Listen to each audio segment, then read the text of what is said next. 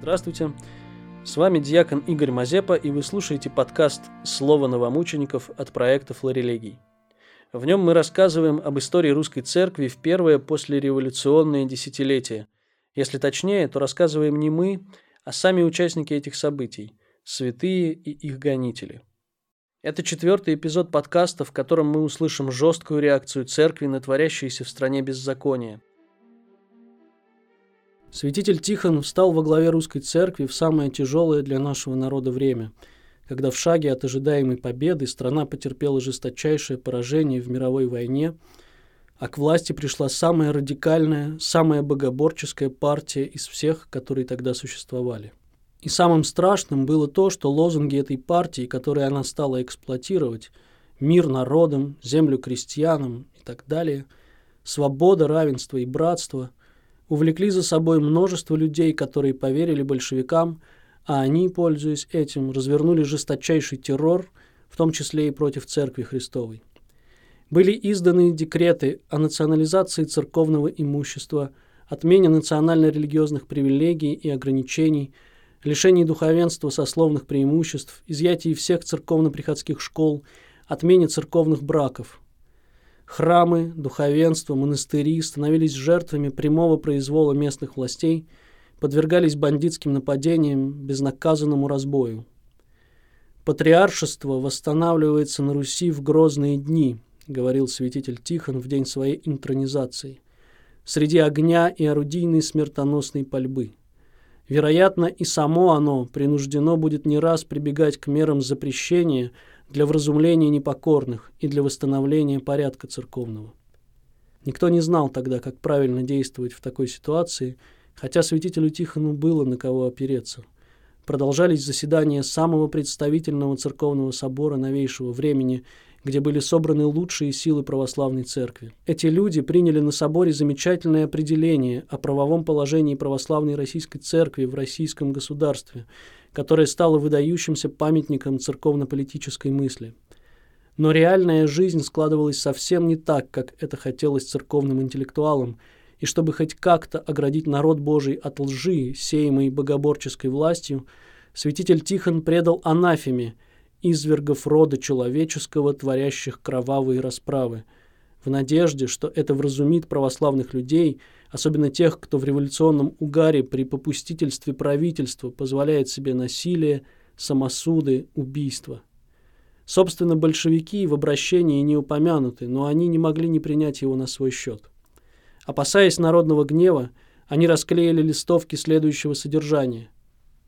В связи с декретом об отделении церкви от государства патриархом Тихоном выпущены воззвания контрреволюционного направления, превратно толкующие этот декрет – на почве такой пропаганды могут возникнуть народные волнения, ответственность за которые всецело падает на духовенство, если оно не разъяснит народу истинного значения этого декрета. Все церковнослужители, замеченные в распространении таких контрреволюционных воззваний, а также пропаганде в этом направлении, будут караться со всей строгостью революционного времени вплоть до расстрела. Тогда многие верующие, пытавшиеся противостоять воинствующему безбожию, сознательно откликнулись на обращение святителя Тихона, которое мы читаем сегодня, содержащее призыв к защите родной церкви, даже если для этого потребуется и пострадать за дело Христова. Текст анафемы читает декан Богословского факультета по СТГУ протеерей Павел Ханзинский. Послание об анафематствовании творящих беззаконие и гонителей веры и церкви православной.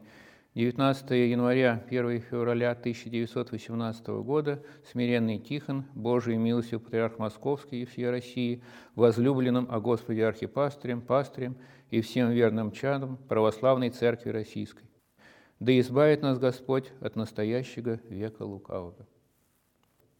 Тяжкое время переживает ныне Святая Православная Церковь Христова в русской земле. Гонения воздвигли на истину Христову явные и тайные враги сей истины и стремятся к тому, чтобы погубить дело Христова, и вместо любви христианской всюду сеют семена злобы, ненависти и братоубийственной брани. Забыты и попраны заповеди Христовой о любви к ближним. Ежедневно доходит до нас известия об ужасных и зверских избиениях ни в чем не повинных, и даже на одре болезни лежащих людей, виновных только разве в том, что честно исполнили свой долг перед Родиной, что все силы свои полагали на служение благу народному. И все это совершается не только под покровом ночной темноты, но и в яве, при дневном свете с неслыханной доселе дерзостью и беспощадной жестокостью, без всякого суда и с попранием всякого права и законности, совершается в наши дни во всех почти городах и весях нашей отчизны, и в столицах, и на отдаленных окраинах. Все сие преисполняет сердца наши глубокой болезнью скорбью и вынуждает нас обратиться к таковым извергам рода человеческого с грозным словом обличения и прещения по завету святого апостола, согрешающих пред всеми обличай, да и прочие страх имут. Опомнитесь, безумцы, прекратите ваши кровавые расправы, ведь то, что творите вы, не только жестокое дело, это поистине дело сатанинское, за которое подлежите вы огню гиенскому в жизни будущей, загробной и страшному проклятию потомства в жизни настоящей земной. Властью, данную нам от Бога, запрещаем вам приступать к тайнам Христовым, анафемаствуем вас, если только вы носите еще имена христианские и хотя по рождению своему принадлежите к Церкви Православной. Заклинаем и всех вас – верных чад православной церкви Христовой не вступать с таковыми извергами рода человеческого в какое-либо общение, измите злага от вас самих.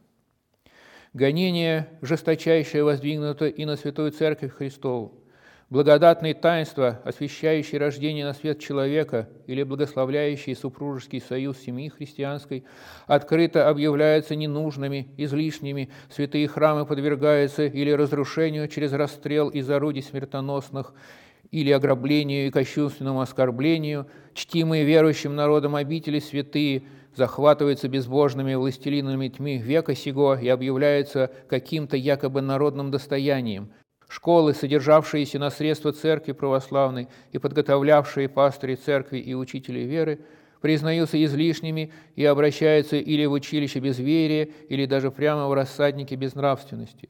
Имущество монастырей и церквей православных отбирается под предлогом, что это народное достояние, но без всякого права и даже без желания считаться законной волей самого народа, и, наконец, власть, обещавшая выдворить порядок на Руси, право и правду, обеспечить свободу и порядок, проявляет всюду только самое разнузданное своеволие и сплошное насилие над всеми, и в частности над Святой Церковью Православной. Где же пределы этим издевательством над Церковью Христовой? Как и чем можно остановить наступление на нее врагов неистовых? Зовем всех вас, верующих и верных чад церкви, станьте на защиту оскорбленной и угнетаемой ныне Святой Матери вашей. Враги церкви захватывают власть над ней ее достоянием силы смертоносного оружия, а вы противостаньте им силой веры вашей, вашего властного всенародного вопля, который остановит безумцев и покажет им, что не имеют они права называть себя поборниками народного блага, строителями новой жизни по велению народного разума, ибо действует даже прямо противно совести народной. А если нужно будет и пострадать за дело Христова, зовем вас, возлюбленные чада церкви, зовем вас на эти страдания вместе с собою, словами святого апостола. Кто ны различит от любви Божия, скорбь ли, или теснота, или гонение, или глад, или нагота, или беда, или меч?